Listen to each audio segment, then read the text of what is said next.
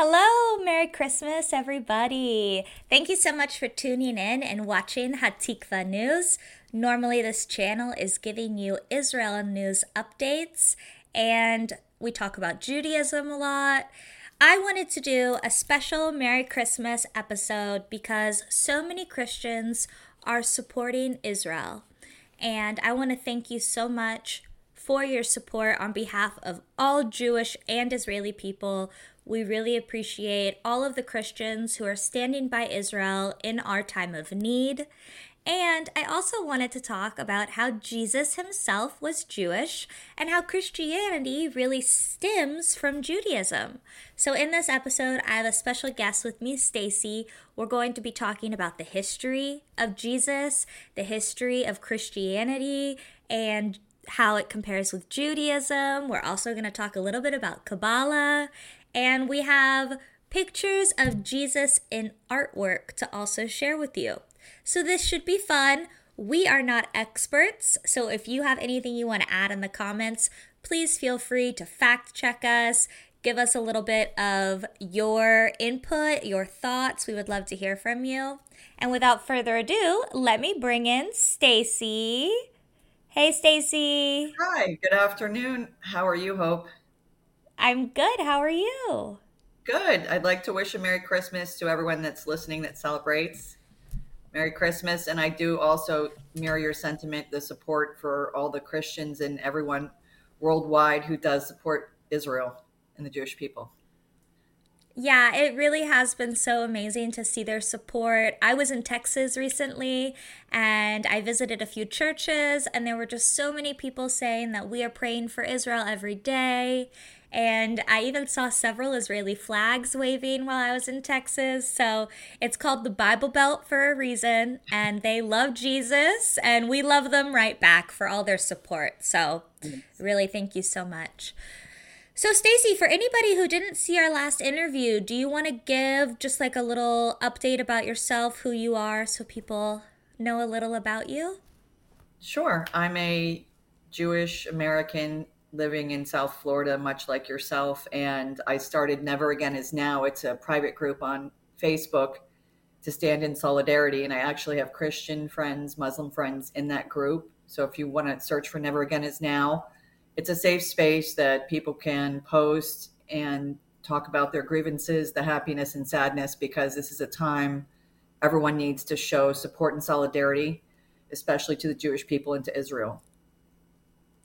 And at the end of this, I forgot to link it in the description, but after we chat, I'll go and link that Facebook group in the description of this video so people can find it and find you and join the community. Thank you.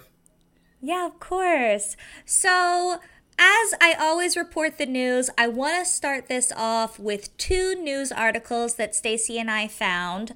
Let me try to share my screen. One was the Bethlehem was shut down because of the, I think it was Hamas. Unfortunately, I don't want to blame them, but I, it's it seems to be Hamas uh, shutting down the Christian holidays. They weren't allowed to go out and celebrate in Bethlehem, I believe. Yeah. Um, I am having a little difficulty, technical difficulties. I would like to make this full screen. Okay. And then make this full screen. Okay, so people should still be able to hear us chatting while I show this article. Oh no, this is the wrong one. Okay. Christmas celebrations canceled in Bethlehem, Jerusalem, and Jordan. This is on ChristianityToday.com if anybody wants to go see the article for themselves. So, gutted by Gaza, Holy Land Christians exchange holiday cheer for a hallowed Christmas Eve in solidarity with suffering neighbors. Um, I'm not going to read this whole article, but pretty much local authorities are saying that it's not an appropriate time to do their regular festivities, which normally in Bethlehem and Nazareth, there is a huge Christmas festival. And um, it's been canceled. Uh, I believe like the first time ever. There might have been one or two other instances in the past modern history where things have been canceled or shut down. Um, so that is an update there about Bethlehem.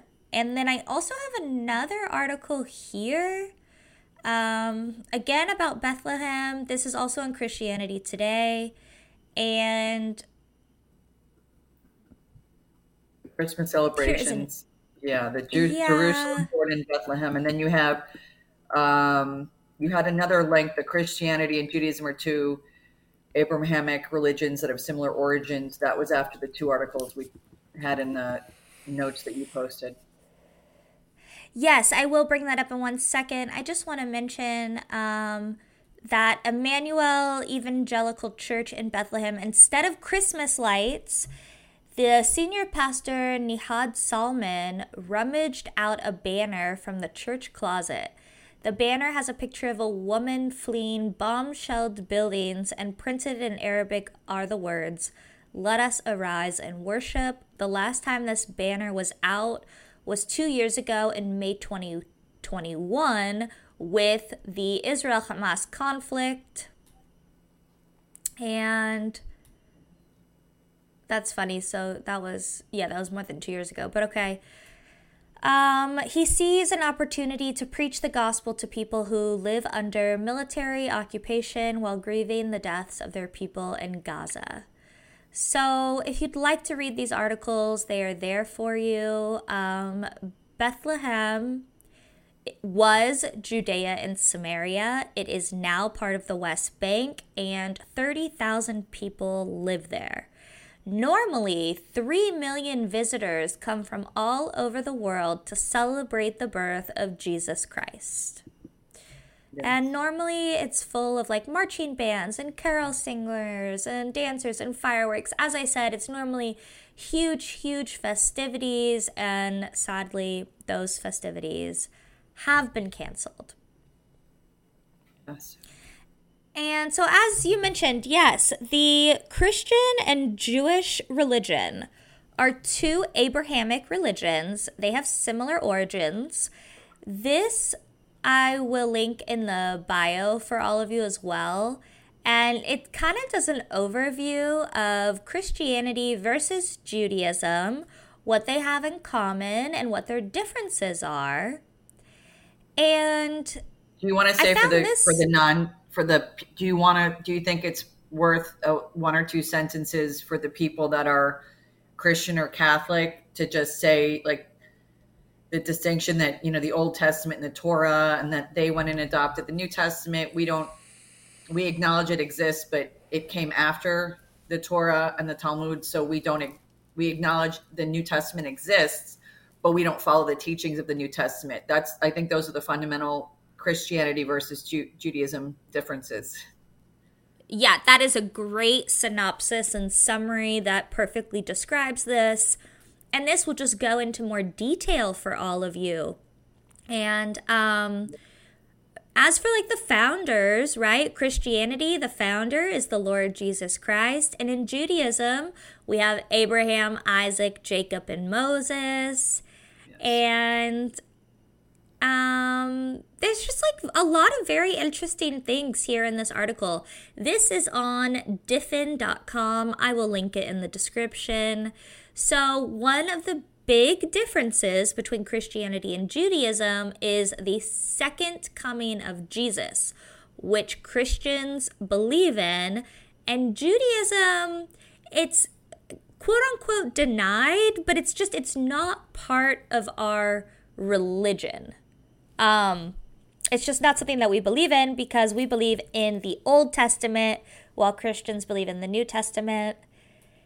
And the population difference is huge. There's over 2 billion Christians worldwide, and there is about 16 million Jews.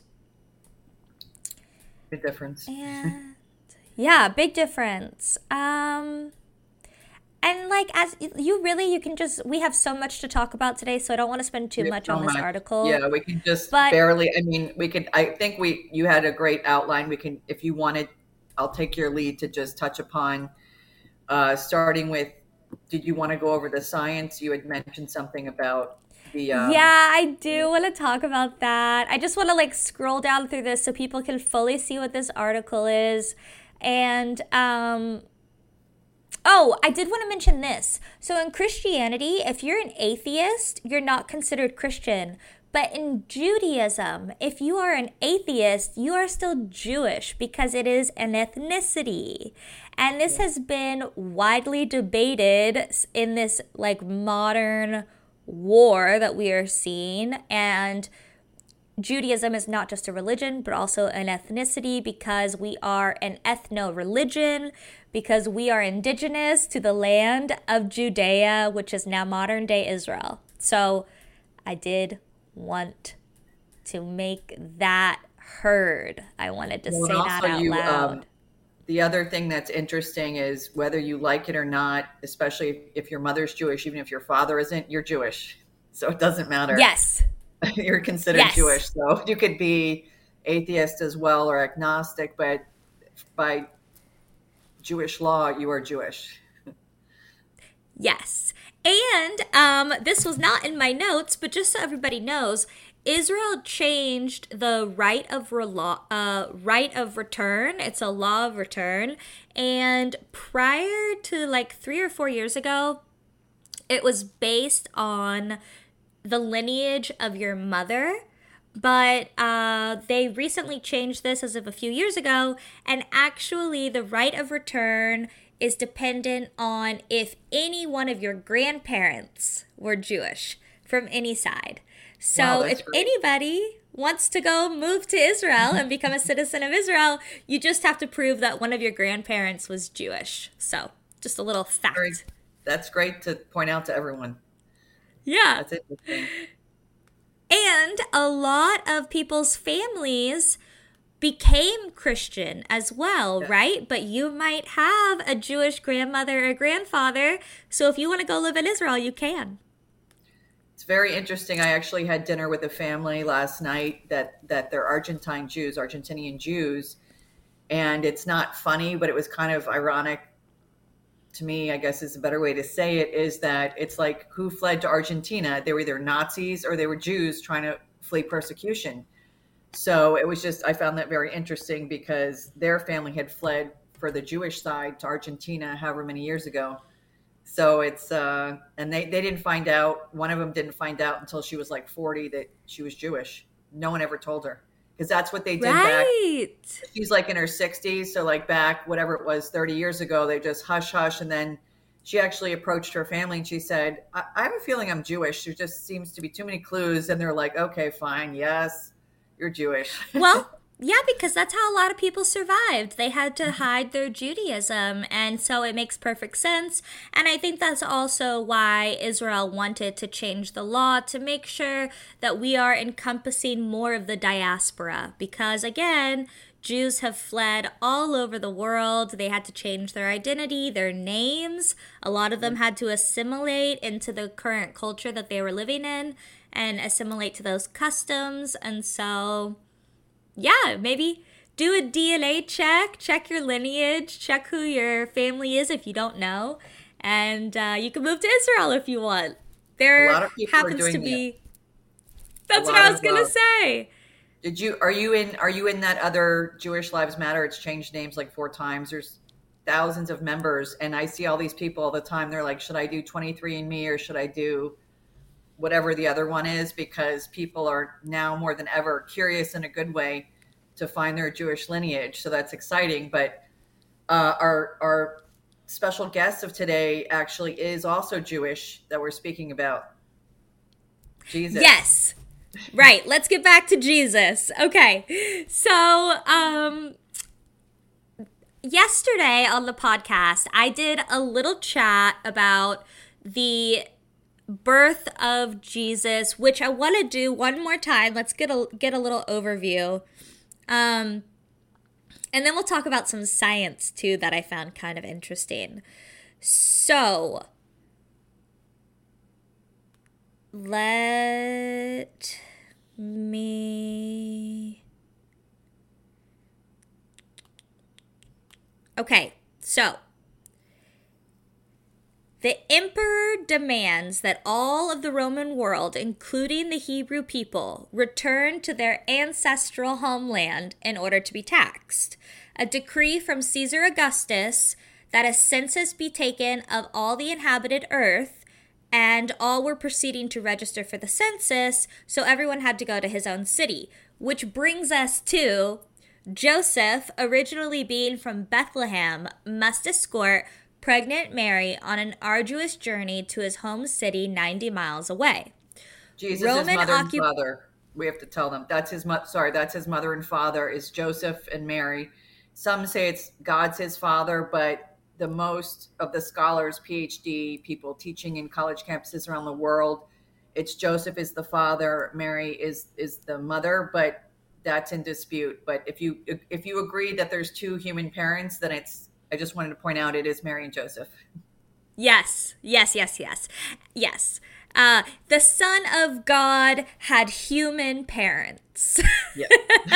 we have okay. to say that some very religious people they think God was because they think they say Mary is a virgin, and that's why I'm saying that because if it's the Virgin Mary, that implies very seriously that she had no father, and that would be well, the God is the father of the of Jesus. So a lot scholars, of this we're just going to lean into faith. Some of it is backed yes. up by facts and science, yes. but the Roman occupied land at the time was not a place that the Hebrew people were in control over their own fate. Rome was in control of these people, and Hebrew families were under brutal occupation of the foreign entity, the Roman Empire. So Mary and Joseph arrived to a crowded Bethlehem.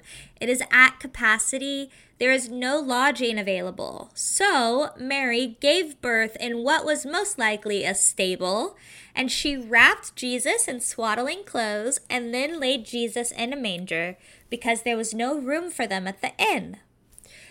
Matthew and Luke both give different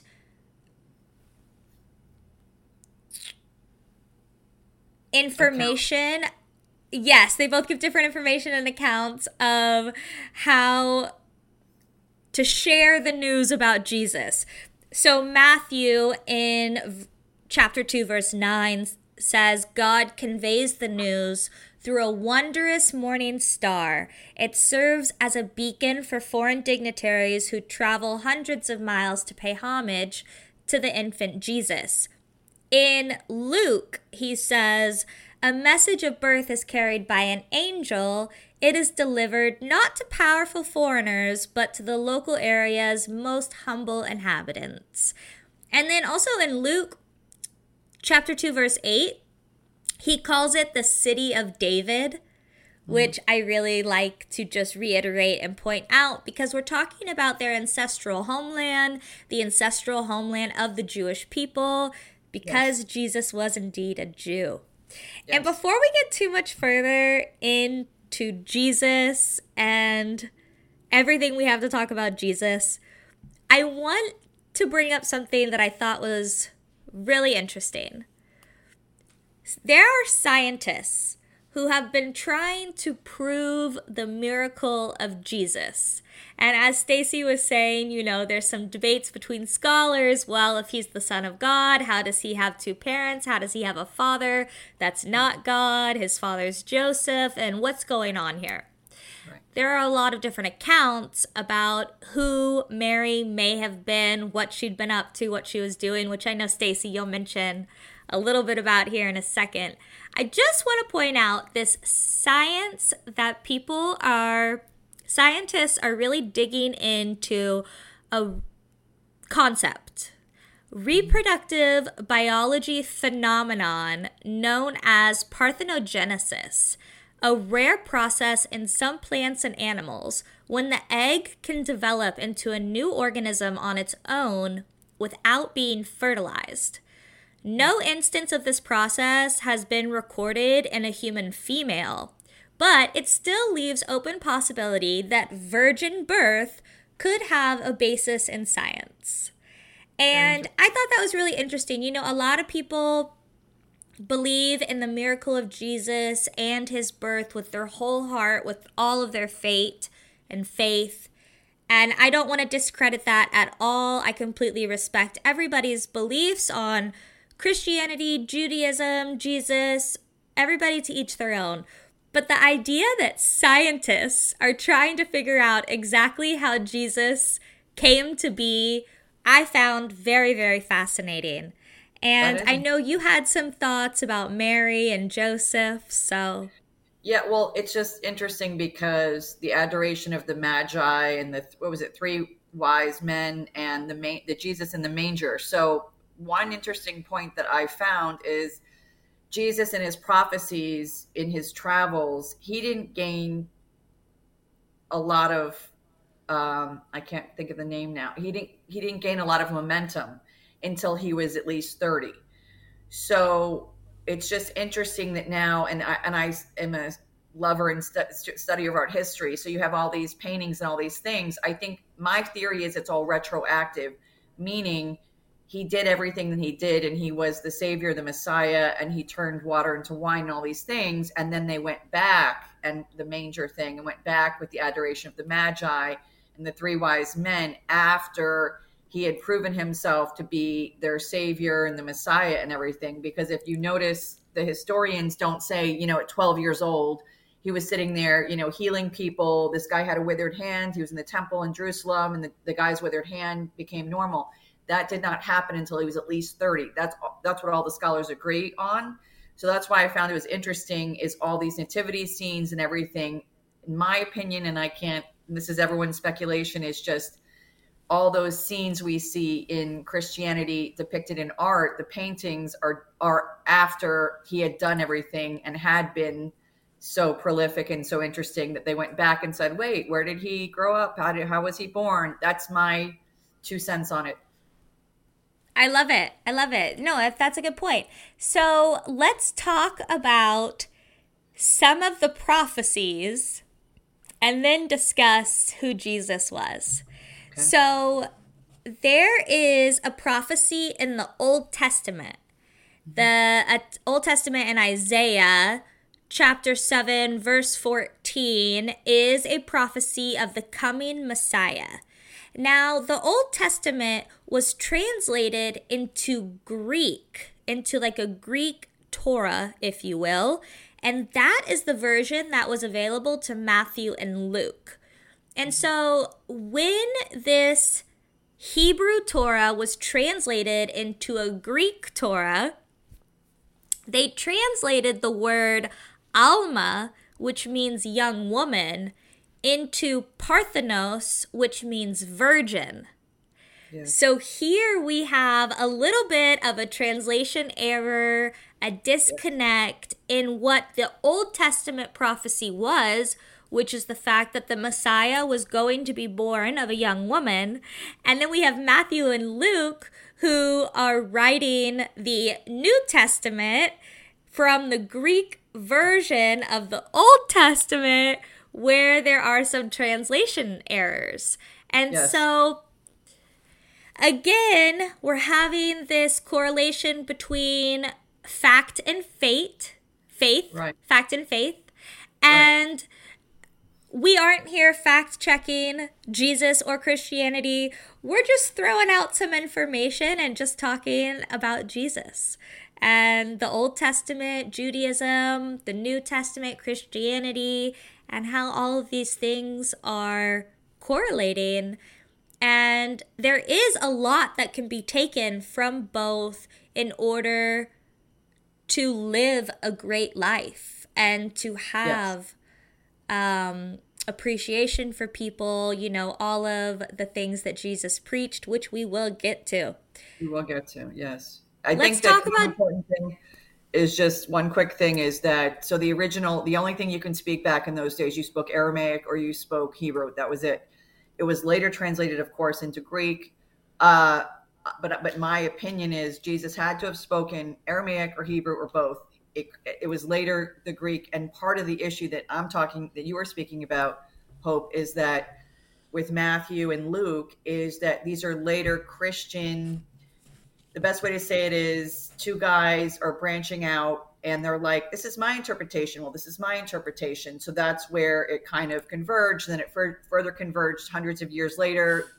I'm a Protestant, I'm a Catholic after Christianity. So it is interpretation because, to your point, um, just so everyone understands, virgin tra- in the translation that you're talking about, it just meant young woman. It did not mean virgin.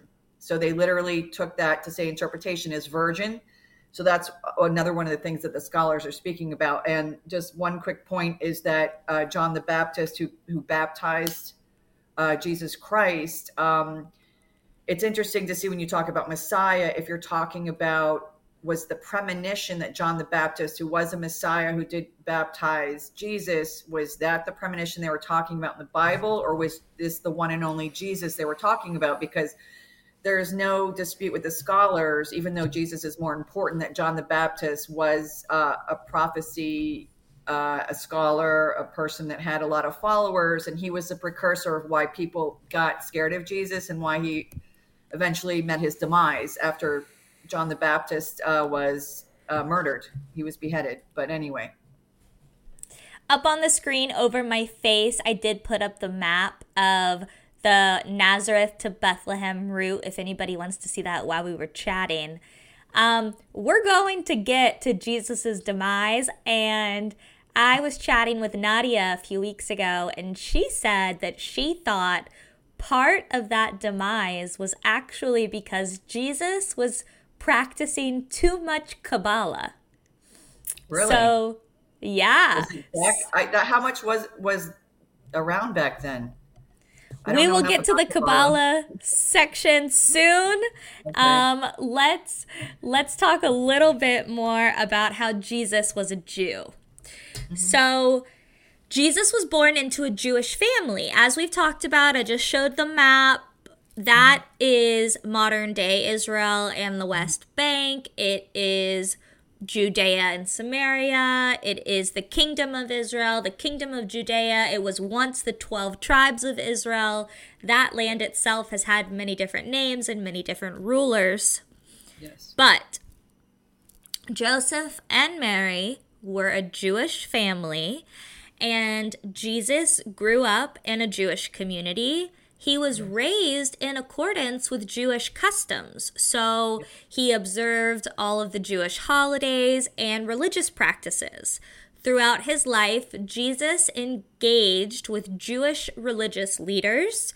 He taught in synagogues, he celebrated Jewish festivals, and his teachings were rooted in the Old Testament and Jewish scriptures and in the ethics of Judaism which I would like to refer back to that chart that I showed that had Christianity and Judaism and their similarities and differences. Their similarities are a lot more intertwined than I think a lot of maybe non believers of either non Christian faith or non Jewish faith would assume. Um, yes. I think even people of Jewish faith don't really understand Christianity that much. So maybe yes.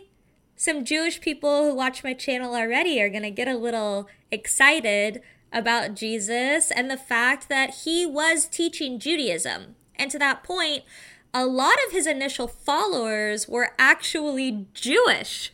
Yes. So there is a practice in Judaism, I don't have this written down, but this I wanted to make sure I mention this. In Judaism, you need Oh, I do have something written down about a minyan. But in Judaism, you need 10 men in order to perform a special prayer. And then yeah. Jesus himself had technically 12 disciples one yes. of them went against him, though, so now we're down to 11. So he still sort of had a minyan of his own. Maybe he just allowed yes. a couple extra in for good measure. Yes. Um, and then uh, let's 12, talk a little bit. Of, uh, I wrote down um, the kingdom. So they were called the 12 apostles, the 12 tribes of Israel. Interesting. And also known in the kingdom of David. So that's all Jewish. That's all Old Testament. Yeah. Yeah. Yeah. And uh, we were going to talk about uh, how Jesus was definitely of Middle Eastern descent. You had a little bit yeah. to say on that. I posted something. So I, I have studied art history for many years, and I just want people to understand that he would have been olive skinned or even darker than that on the darker side, the darkest side, like almost like Yemenite, um, possibly very dark hair, almost black. He would have been bearded. Um, and because I just want to point out that there were three people that had power and influence to paint to commission paintings for hundreds of years. I'm talking for 900 years. Those were the church, which had so much money, it wasn't even funny. Those were rich people that were landowners. So, you know, that's why like Peter Bruegel in like 1600s was like painting peasants. That was not common. But my point is the reason why that you see uh, what the subjects of the painting and the depiction of the subjects is because once Christianity took hold and paganism was out, uh, starting in the 1200s and 1300s, you have all these churches with, with billions of dollars, even back then, probably, the Vatican was so wealthy, commissioning these paintings of blonde hair, blue eyed Jesus, this and that, with white skin. He most certainly would not have been, but you have to appease your client so that's why you see hundreds of years of Jesus with the light skin, the light hair, the light eyes, because that was the Anglo Saxon. We're talking France, England, Germany, uh, Northern Europe. So that was why he's depicted as such. So that's why when I posted on Facebook today, that gentleman I posted is literally what archaeologists think he would have looked like. Jesus. Amazing. Should I since we since you just mentioned all of that, should I start bringing up the art images that we have of Jesus? Yeah. I feel like that ties in really well. You did a Velasquez and an El Greco. Those are both from Spain. Those are both famous Spanish artists. Uh, El Greco means the Greek. Um, and I don't know if, if they're coming up, but I can I can just look at, at your well, notes and just tell you who these painters are. So I was going to bring up the first image, which is a mural painting from the catacomb of Commodilla. And that is. Sorry, guys. Oh, the oldest by. mural? Yeah. That's yes. the oldest known. Um, the oldest known um, picture of Christ that was found in the catacombs. So we they found this they're a few thousand years old. So if you go underneath, literally underneath the city of Rome, there's a catacomb. So the first picture, which is a mural, which is not a painting, because back in the day, it's so ancient, they didn't paint on canvas or on wood or any other surface. So this was painted on the actual walls underneath Rome in the catacombs, is the first uh, depiction of Jesus that we acknowledge is what you have there is in your your photos. It's page i know but um, i don't have it in the software that we're chatting on right now. I can't 18. find it okay. i'll just tell you it's it's definitely you want me to read what it says? The mural? Yeah yeah. Okay. Mural painting is from the catacombs of uh, Commodilla bust of christ this is one of the first bearded images of christ earlier christian art in rome portrayed jesus most often as the good shepherd disguised as orpheus young, beardless, and in a short tunic. During the fourth century, Jesus was beginning to be depicted as a man of identifiably Jewish appearance with a full beard and long hair, a style not visibly worn by Romans. And that's a good point to mention, by the way, because that wasn't like in this time of ancient Rome. Okay, sorry, just say the last sentence. The, the symbols on either side are alpha and omega, signifying I am the beginning and the end. Date is a late fourth century. So believe it or not, um, in this time of Julius Caesar, ancient Rome, and even the people after him that ruled after him in Rome, it was like somewhat short hair, always cleanly shaven. It went off and on, but more cleanly shaven than not. So that is also significant for art historians that this is the first bearded Jesus because they're basically saying, like I was saying before, it's not a commission by a Roman emperor because clearly it's a beard. You know what I mean? Like they're clearly showing how they they truly believe Jesus would have looked over 2000 years ago. Not like a Roman in that time if that makes sense. Yeah. I really wish I could find it. I'm over here like hunting. I'm so upset. That's okay. I think it's yeah. I think it's eight, 16 or eighteen, and you have a you have a few That's other. not how I uh, saved them. I didn't save them right. All right, all right, all right. So we're gonna give up on the first one. Let's keep going. so the so, next yeah, one is so- the Last Supper. Um, it, the Last That Supper is known in. Um, so the Last Supper. When was that? That was wasn't that the day before the first day of Passover or the in the historical significance? Um, that was well. First of all, it's the Last Supper because he literally was murdered the next day, but. It's also I think it was the night before Passover started. Okay, I think you're right. The night before Passover started, I believe. Um, with that, that was the twelve uh, disciples, and one of them would betray him because you said the one fell off, and that would be Judas, who Yep.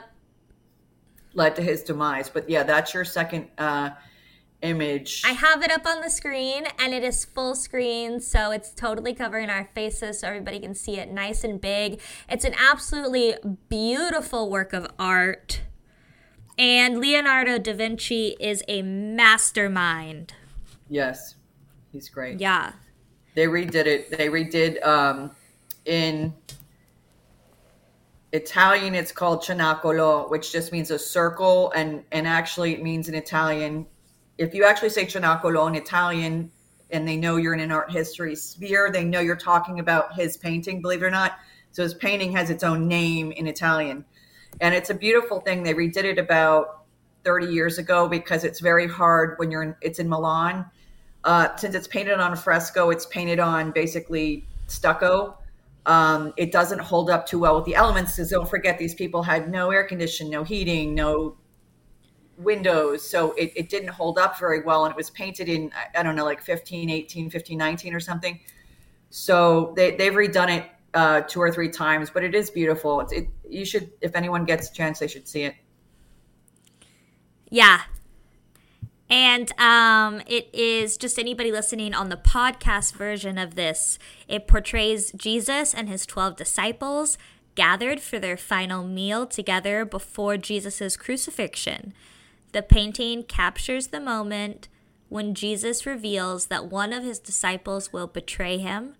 The disciples are shown in various poses, expressing shock, disbelief, and concern. And I did watch like a little history lesson on Jesus last night, and mm-hmm. I happened to catch the part of this. And he also tells his disciples a few things privately that each disciple is going to go through. Just another way that Jesus was prophesizing the future in order again for his disciples to understand that he knew what was coming and what was going to happen and also for his disciples to not be afraid that everything that Jesus was going to go through was because of what God had planned for him, because he didn't want his disciples to end up causing an uprising to save his life. So it was a very, very interesting historical movie. It was on the History Channel if anybody wants to watch it. I thought it was great. I really did. I loved it. So. All right, so that was Leonardo da Vinci. And let's move on to. Next one's Raphael and the Transfiguration. Um, and that's in the Louvre, which is in uh, Paris. There's a lot of so Cenacolo. There's a there's that's really kind of a one in, of a kind because it's on fresco and it's on it's on the wall in, in Milan. But this one that you're you're showing that is uh, I have it up now. Raphael. Yeah, is this? I can't tell because this could very well be. It's kind of grainy because Raphael did a lot of tapestries, like carpets, as well as painting. So it's it's pretty grainy. I can't tell if it's a painting, but we'll assume it's a painting. But this is the Transfiguration that you have next that Raphael did. That's what I have up. I have the Transfiguration Okay. up. Okay. uh, one of his finest works as well as his last. And it was commissioned by Cardinal Giulio de' Medici of the banking family of the Yeah. same name. Yes. Originally intended for the Narbonne Cathedral in France, where it would have served as the center entreplature. I don't know if I'm saying that right. Um, it now resides in the Vatican's Pinacoteca. Pinacoteca. Yeah, it, it, it should be there because honestly, like Raphael was beloved by Pope Julius II in the Vatican, and like he was his like favorite. He did a lot of tapestries. They have a huge collection of tapestries, like carpeting in the, hanging in the Vatican with Oh, Raphael. apologies. I did not switch the image. You're right. You're right. So, I'm sorry, you guys. I.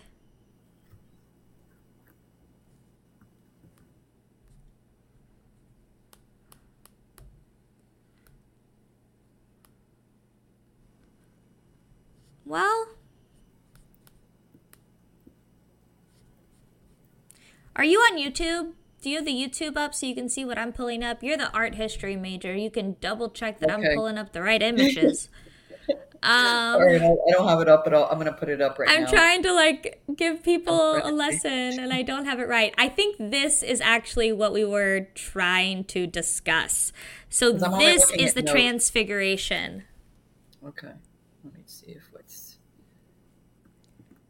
I have it over my face. This is the transfiguration. It's absolutely beautiful. Um 1516 to 1520. Yeah, that's the time of Raphael. There was some overlap with Leonardo da Vinci, but Leonardo da Vinci was was older than he. So, but he's he was he was just unbelievable. I'm just trying to get on. Hold on to my. I'm going to go on the link that you sent me to get to um, to see if if you're because I can't see it from here on the eCam. It's not showing. So let me see what it. So the artwork can be as observed as portraying two images that oppose each other at the base level. On the one side, you have Christ with his power to redeem. The upper section of the composition is symbolic of the pure and symmetrical elements of the universe. On the lower Yes. section, the painting portrays man and all of his shortcomings, represented by the scenes of chaos and gloom. This would be the last work he would ever create and continued to work on until the last day of his life. Yeah, th- this So is that is stunning. No, it's beautiful, and these are huge. Like all his stuff, he did go big or go home. Like Raphael did very few small. I mean, you would have 20 foot ceilings, 20, 30 foot ceilings, and he would have the whole, um, much of the wall would be one of his paintings. And the same with the tapestries were pretty, were pretty large as well. But yeah, it's, it's beautiful. That, that was, at this time, the point is, is all you had, this was the only game in town. And for about three or 400 years, well, more than that, yeah, okay, let's just say three to 400 from the 13 to the 1600s. A lot of what you saw was going to be uh, depicting Christianity, Jesus, Mary, Joseph, and all Christian things because, again, the the church had the power, the Vatican, other churches around the world. Who has the money? Who's going to get the commissions? Is you know the church. So that's why it was and when you see the doom and gloom what they're trying to say is is god and christ are merciful god and christ and the uh, prophets and the other um, saints but make no mistake you should be in fear of god. So that was the other thing they were trying to impart to the people living in whatever area we're seeing these paintings. And I believe that that fear of God is true in Judaism and Christianity.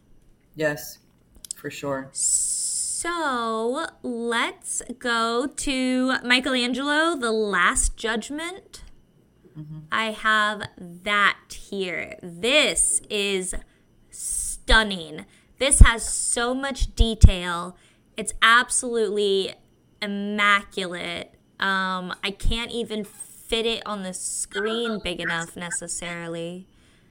Um, anybody watching, uh, anybody listening on the podcast, if you want to come over to YouTube, this is absolutely amazing. And if you just want to see this one particular painting, you can fast forward to 44 minutes in. So this currently is located in the Sistine Chapel. The massive masterpiece was created by Michelangelo and it takes up the complete wall of the chapel's altar. Yeah, it's magnificent. It's awe-inspiring, and and he uh, he actually was kidnapped by Pope Julius II and taken. He's Michelangelo was from Florence, so they Pope Julius II, the, the Pope at the time of this commission, was he kidnapped him and he's like, You're gonna do these frescoes. He's like, No, I'm a sculptor, I'm a sculptor, I'm not a painter, I'm not painting. That's not what I do. I sculpt. So he's like, No, you're gonna come and you're gonna paint this. So what happened was he ended up kid literally twice he kidnapped him, Pope Julius II. And yeah, the Medici family was was money behind this, but the person that was strong arming Michelangelo to do this painting, this fresco. It's not a painting; it's a fresco. It's on the ceiling of the Sistine Chapel to do this uh, painting. So I didn't know I was going to talk about this, but um, in case anyone cares, uh, this was a very important work, very interesting, and it's it's just awe-inspiring. It's magnificent. It's a magnificent building. Everything about it is is outstanding. So uh, I do hope that you get a chance to go to Rome or the Last Supper's in Milan uh, the other one that you're talking about was uh, the Louvre, which is in Paris. But these are just some examples of, of just, I guess the best thing to say about this is how important Jesus is throughout history and represented in um, all types of European culture throughout the centuries. Yes, definitely. And just a side note, uh, Michelangelo was 67 years old at the time of painting this. I have that little history note here. Um, and at the beginning of this, the men in the painting were portrayed as n- being naked. They were later covered with draperies that were painted over the offending regions. Right. There was controversy about that because essentially St. Peter's Basilica, which is where all the popes are buried, is, is literally next door of the Cappella Sistina, the Sistine Chapel. So imagine you have like it's a super pious time. It's the 1500s, and you've got popes, and it's the Vatican, and then this guy is painting literally naked men and women. So um, it, they had times of modesty and devout Christianity throughout the years. And I think at some point they said, this is beautiful, but we can't have this literally directly near the church where we are burying the most pious Catholic people in the world, the popes. You're going to have to cover yes. people up. yes. Uh, okay, so Christ carrying the cross by El Greco. Yeah, that means the Greek. Uh, El Greco is uh, some sometime later. He's about 150 years later. Yep not that he's one. he's influential. I mean, his his art's cool. He's very um, he's um, he's a, one of the most influential. Like him, Velasquez. There's there's like five or six that are extremely uh, influential. Obviously, Picasso, but for his time, he was one of the only games in town. And this is also a very large painting. There's one of these in the uh, the Met, the Metropolitan Museum of Art in New York, and I'm sure there's more than one because he was so famous. There's probably a few of these similar. Um, I would imagine in Spain, where he's from, even though he's he's Greek, but he he spent most of his life and, and work uh, was in Spain, El Greco. Uh, they were genuinely unique since he blended blended the artistic elements of three separate areas, an ideal of art he was very revolutionary for especially for his time his stuff is very macabre. It's very dark. Uh, i've seen many of his things. It's like if it's a castle on the hill it's just grays and blacks. He just he doesn't have sunny light uh, depictions of christ or anyone or anything for that matter. So all of his stuff is very i can show you offline more of the things but it's it's all in on brand for el greco his paintings like the one that you showed of christ all right, and um, let's do the Supper at Emmaus by Caravaggio. Yeah, he's fabulous. Caravaggio. The Jesus painting. So, um, I'm not sure which one of these is Jesus, though. So I- Jesus, is it the man in the middle? it's it. So he he paints. So Caravaggio uh, was like early 16 1600s. All his people. So I can't. It's grainy the one, but I know this painting. I don't even need to see it. So the one that has like the draped, because the thing I'm seeing is super grainy. I can look on YouTube. Okay, so that's Greek. So uh, that's uh, Jesus. So the person that has the halo, they're either there's two things when you have a halo. You're either a saint or you're Jesus, or obviously baby Jesus or Mary or Joseph. All those fall into the category. So be mindful of whoever has the halo and whoever's like this is saying a prophecy or they're the ones speaking. So all this has symbolism. I can't see that grainy photo, but I have seen the, the painting millions of times. Yeah, for some reason, the PDF I sent you, all the images turned out grainy. That's my bad. But um, it's on YouTube. And it's funny because one of the guys in here, it might be the halo you're talking about, it almost looks like a kippah, which is what Yeah. Jewish people wear. Right, exactly. I'm trying to look Yeah. through your.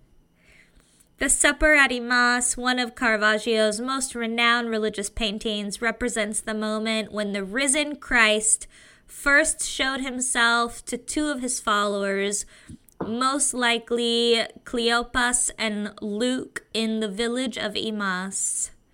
So, emotional and physical with lighting that was very dramatic. Yeah, so Caravaggio, he's the master of chiaroscuro, which means light and dark. He does that for dramatic.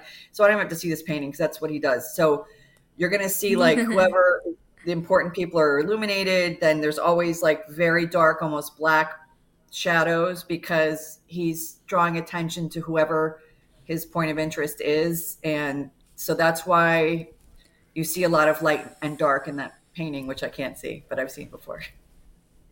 And um, something interesting here is that Christ is seen beardless, which we don't see a lot of. So he has a fresh cut face, and the two apostles are realizing and witnessing a supernatural event. So, very, very cool. I'm really loving all of the depictions of Jesus in art throughout our history. It's really fascinating. Um, so, we have Christ Crucified, 1632 by Diego Velasquez. Yeah, he's And very. He was one of the only. He was extremely influential, extremely famous.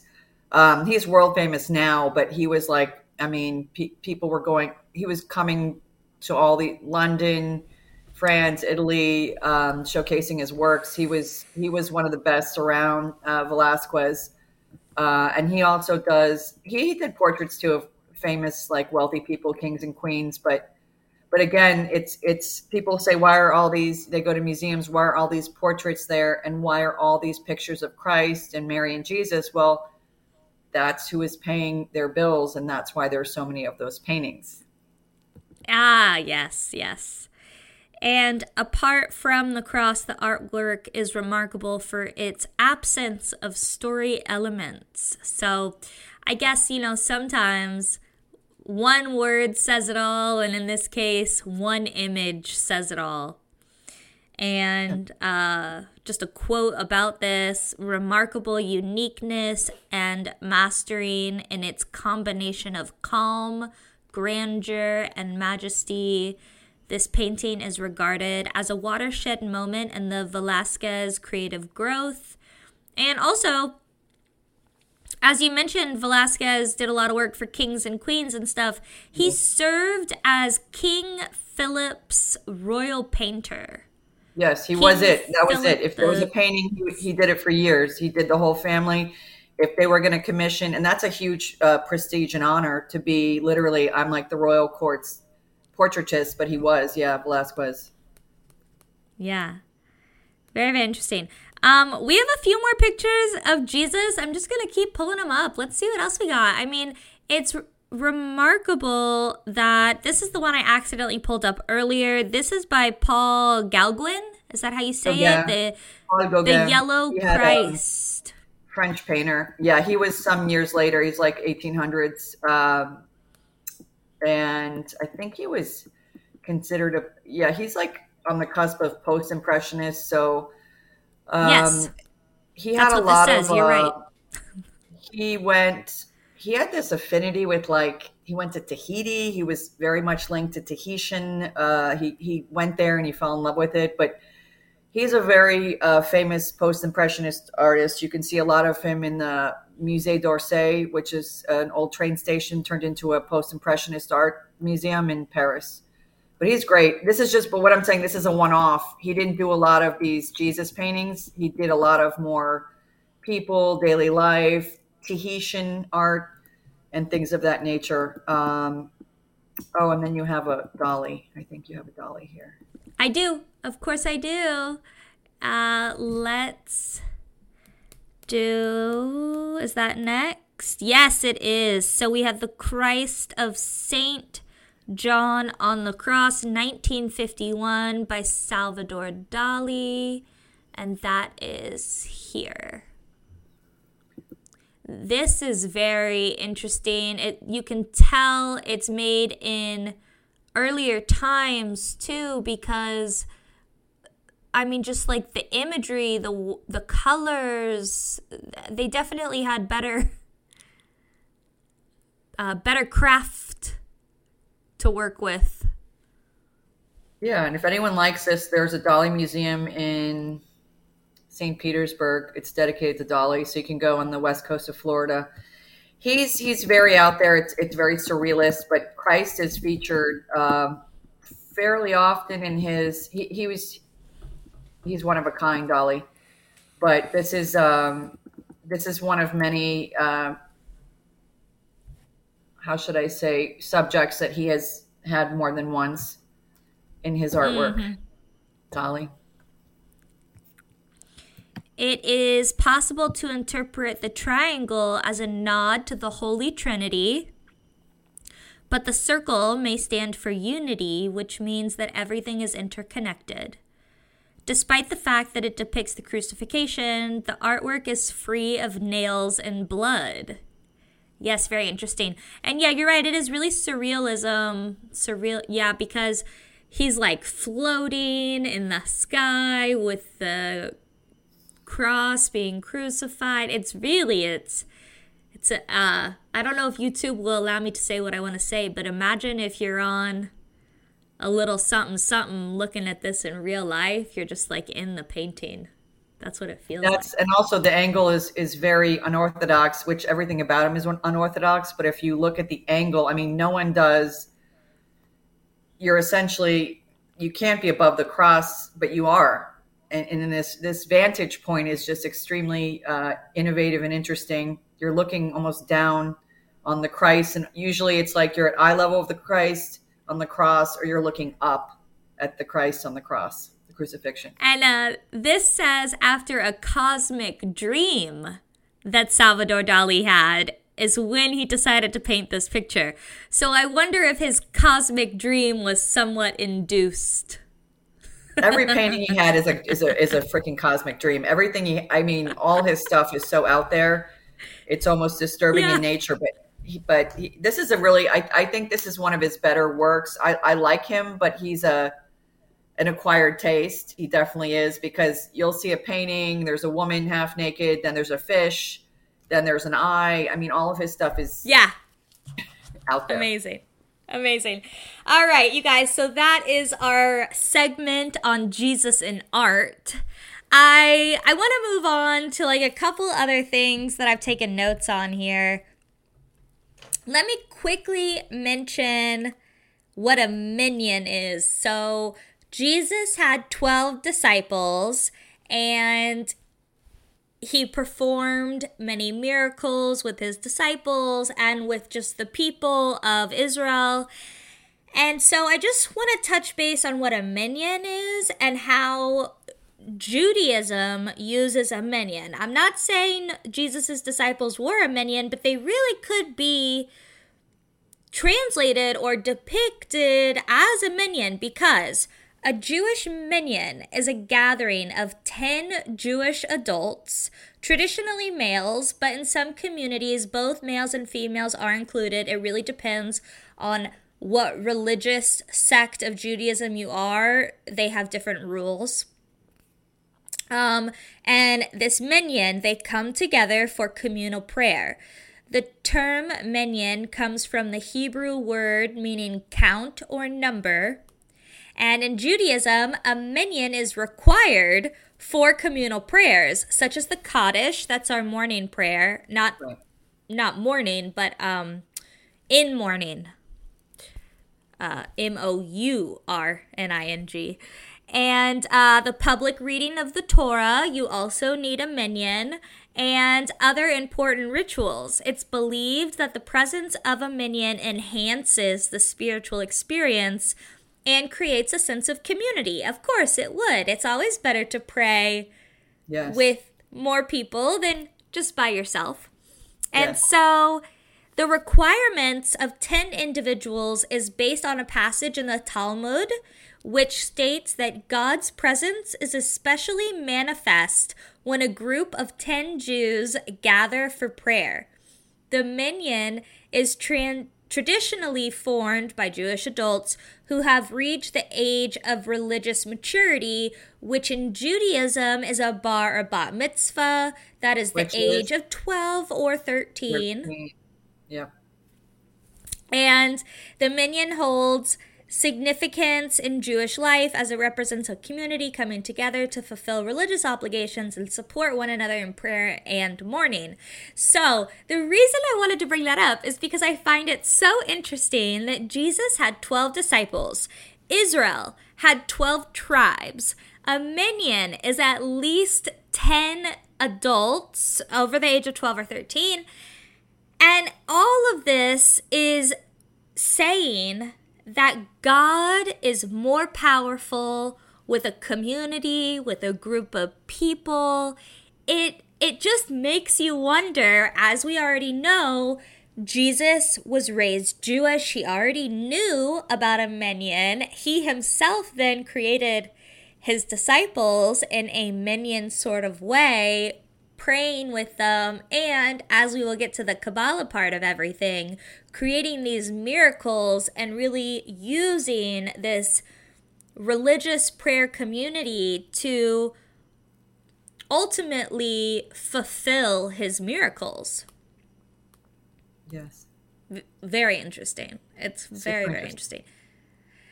Um, okay, so before we get to Kabbalah, let's talk about the mikvah and baptism. Yes. So for anybody who doesn't know what a mikvah is, it is a pool it's a pool of naturally occurring water used for ritual cleansing in Judaism. Historically, mikvahs were often underground streams, wells, or specifically crafted rain cisterns. Cis, cis, cisterns? Yes. Yeah, in modern times, the mikvah often consists of several pools with rainwater, touching pools of tap water, conferring their natural status on them as well. This allows for clean, pleasant, and warm water or mikvah. In recent decades, mikvahs have been increasingly beautiful, offering a serene and enjoyable experience. In addition to the actual mikvah pool, there are often showers, baths, and everything else a person may need to get ready for the mikvah. So, I have so much information on the mikvah. Maybe we'll dive deeper into that next time. But the mikvah is used to convert to Judaism. The mikvah is used for a Jewish couple in order to have physical ta- for a Jewish couple to have physical contact whenever yes. the wife has her time of the month. Again, yes. a purification process. Um, this also depends on how how much you follow Jewish halachic law and right. how much you are practicing your Judaism. There's different levels of Judaism.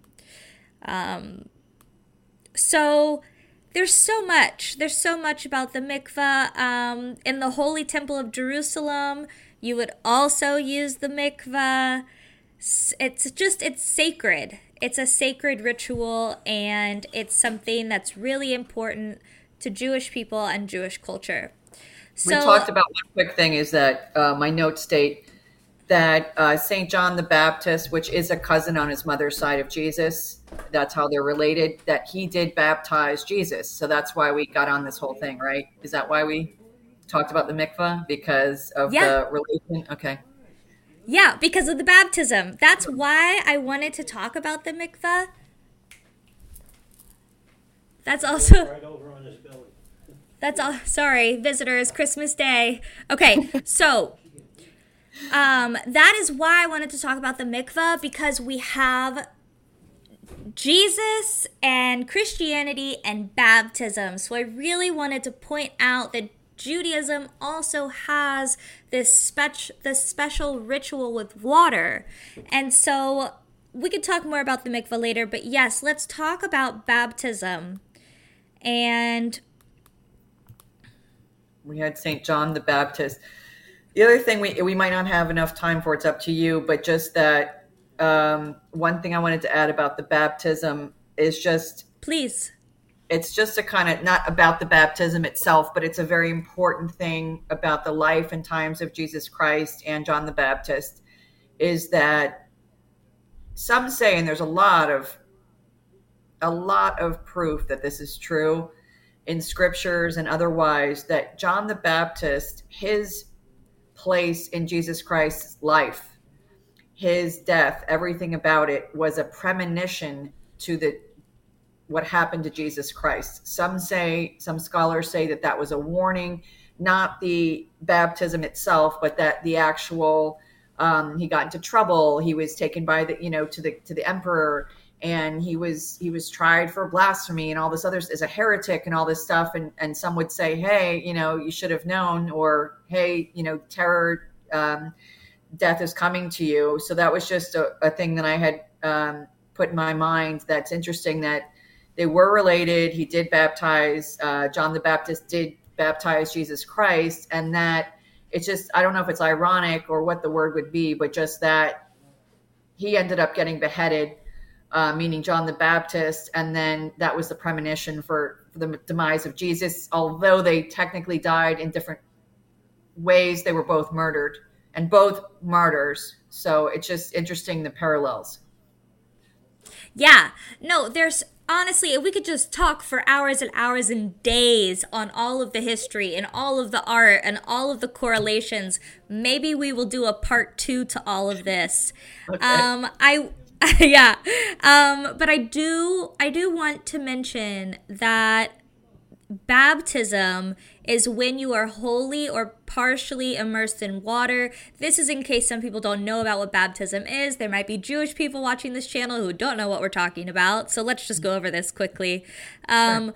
The water may be poured over your head, or a few drops may be sprinkled or placed on your head. There's a few different ways that this ritual and immersion has traditionally played an important part in Judaism with the mikvah and in the particular significance of the rites of the Essenes, according to the Gospels, John the Baptist, as you mem- as you mentioned.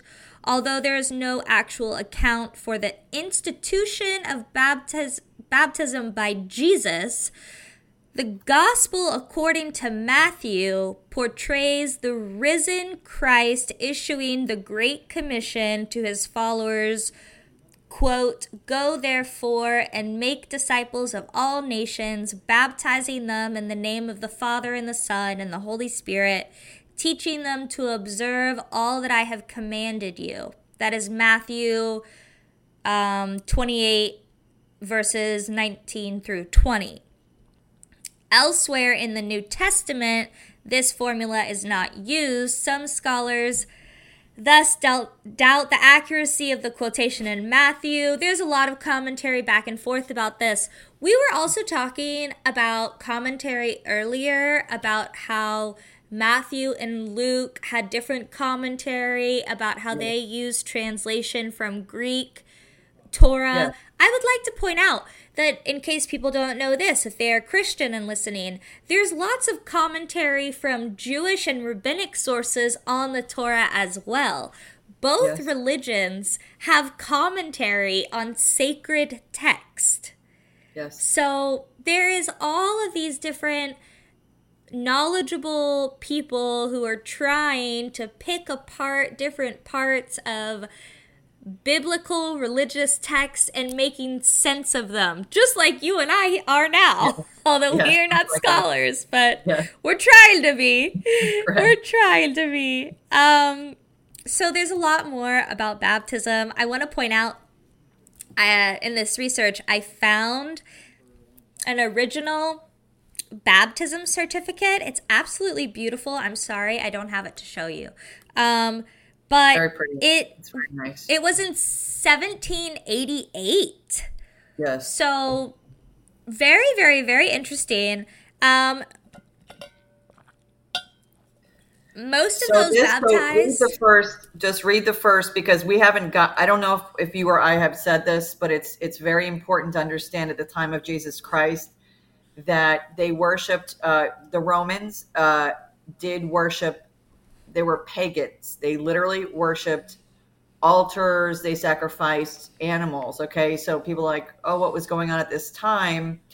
Well, why it's significant, and I'm just reading your notes on the subject in the 1700s, is because they literally were pagans and they they tolerated the Jews. They did not like them, but they paid their taxes, they gave money to them, they kept books, they they were useful, and that's why they kept the Jews around when they invaded uh, what is Israel and what's always been Israel actually. And so you have a very interesting note here, Hope. You have um, baptized most of those baptized in the early church were converts from Greco-Roman paganism because that's what they were and therefore were adults but that's just a very interesting point i don't think that we we mentioned the paganism because some people might have assumed uh, 2000 years ago that oh these are romans they're greek oh they of course they were christian no they were not it was pagan or nothing it was literally worshiping idols and yes. am, Yes. uh, sacrifices of, of animals and people. I think they probably, I, I don't know enough about paganism, unfortunately, but I, I believe they may have also. Thank God. in my day Yeah, job, uh, uh, don't quit my Yeah. day job to learn about paganism, but I think they might have also um, sacrificed people. Did they not? Just like the Aztecs? Yes, I believe. I believe so. Yeah. So they were doing all sorts of really weird stuff. And Yeah. so the Jews were like, well, that's really weird. We're not doing that. We're going to stick with our God. We're going to stick with our ethics and our morals and our Torah. And Jesus was pretty awesome in this sense that he was out trying you know listen we always talk about how jesus helped the poor he helped the lonely he helped the fallen he he was helping all of these people he was also helping I, I suppose pagans, you know, he was out there, he was a friend to all, he was sharing the teachings, which this is something that we actually don't do in Judaism. Jewish people don't go around converting people to Judaism. Right. It turns out Jesus was. That's right. In this time, everybody was pagan. Jesus is out here trying to share the teachings of the New Testament and we're gonna have to do a whole nother video on Kabbalah. We've been talking for over Yes. an hour. Yeah. You should come on with me and Nadia and Susan. I'm gonna get all four of us scheduled to talk about Kabbalah and the chakras, and we're gonna talk about Jesus wrapped up into all of that. But pretty much, Jesus was out there sharing the message of Judaism, and it in turn transformed into Christianity, the New Testament, and really, and I said this yesterday, I don't know if I mentioned it today, but it was a revolution. You have these these conflicting ideologies between Caesar being the incarnate god of violence and paganism and just torture and Yes. really like an occupied horror. And then you have Jesus, who is peace, love, kindness, mercy, forgiveness and these two questions of which which was the Christmas question, who is your God? Is it vi- is it uh, power or justice? And so that was really interesting. I want to leave us with a few of these Jesus quotes because it's Christmas and we can't not do it. Yes. So, John 14, 6. I am the way and the truth and the life. No one comes to the Father except through me. Matthew 6:33 But first but seek first his kingdom and his righteousness and all these things will be given to you as well. Matthew 5:16 In the same way let your light shine before others that they may see your good deeds and glorify your Father in heaven. Good deeds in Judaism is mitzvot. You are supposed to practice mitzvahs all the time. And Matthew 7 7 through 8. Ask and it will be given to you. Seek and you will find. Knock and the door will be opened to you. For everyone who asks receives, the one who seeks finds, and the one who knocks, the door will be opened. Jesus replied, Love the Lord your God with all your heart and all your soul, with all your mind. This is the first and greatest commandment. And the second is like it love your neighbor as yourself. All the law and prophets hang on these two commandments. Judaism also believes in these two commandments. They just, I could go on and on and on. If you love me, keep my commandments. Yes, God says this to the Jewish people. Again, so I say to you, ask and it will be given to you, seek and you will find, knock and the door will be open to you. There is a lot of things that Jesus has said about forgiveness and repenting for your sins. The Jewish people also repent for our sins once a year. We have Yom Kippur, it's our day of fast. And then after we repent our sins and ask God for forgiveness, we are inscribed in the book of life and we will live another year with our clean souls. You guys, there is so much about Christianity and Judaism that go hand in hand. Stacy, thank you. We have been talking for over an hour. We could talk all week long, 7 We'll days soon. straight. We'll do We it. We'll do another one soon. This has been We so fun. Really, really fun. I want to bring up one picture just so people will maybe stay tuned for our next session where we talk about Kabbalah. And I want to show Jesus and the chakras. This is an absolutely stunning picture that I found on my research about Jesus being a Kabbalist. Jesus was a Jew. He taught Judaism. He knew about Jewish mysticism. He practiced magic and miracles. I'm going to leave you with this picture. Maybe you will stay tuned and join us next week. I am going to have Stacy, Susan, and Nadia, a, a group of very intelligent women, coming and talking to us about Jesus, Judaism, Kabbalah, spiritualism, the Hopefully, chakras. I hope we have some some great news for your viewers. Hope that we can bring some people home. Yeah, That would be great. that would be great. Thank All you right. for having me. Thank you so much. Thank you so much for joining me. You are a pleasure, and we do live way too close to each other to not hang Yes. out. So I want to see That's you in person soon. Of course. Merry Christmas, even though you don't celebrate. Happy holidays. I'm celebrating today. There's some people showing up. We're about to go to somebody else's house for Christmas. You know, whatever we can do to have a little bit of light, love, and fun times during these hard days, why not? I'm on board. Absolutely. Well, have a great rest of your day, and I'll talk to you soon. I look forward to it. And thanks again. Me too. Thank you, everybody, for watching, and Merry Christmas to all of you.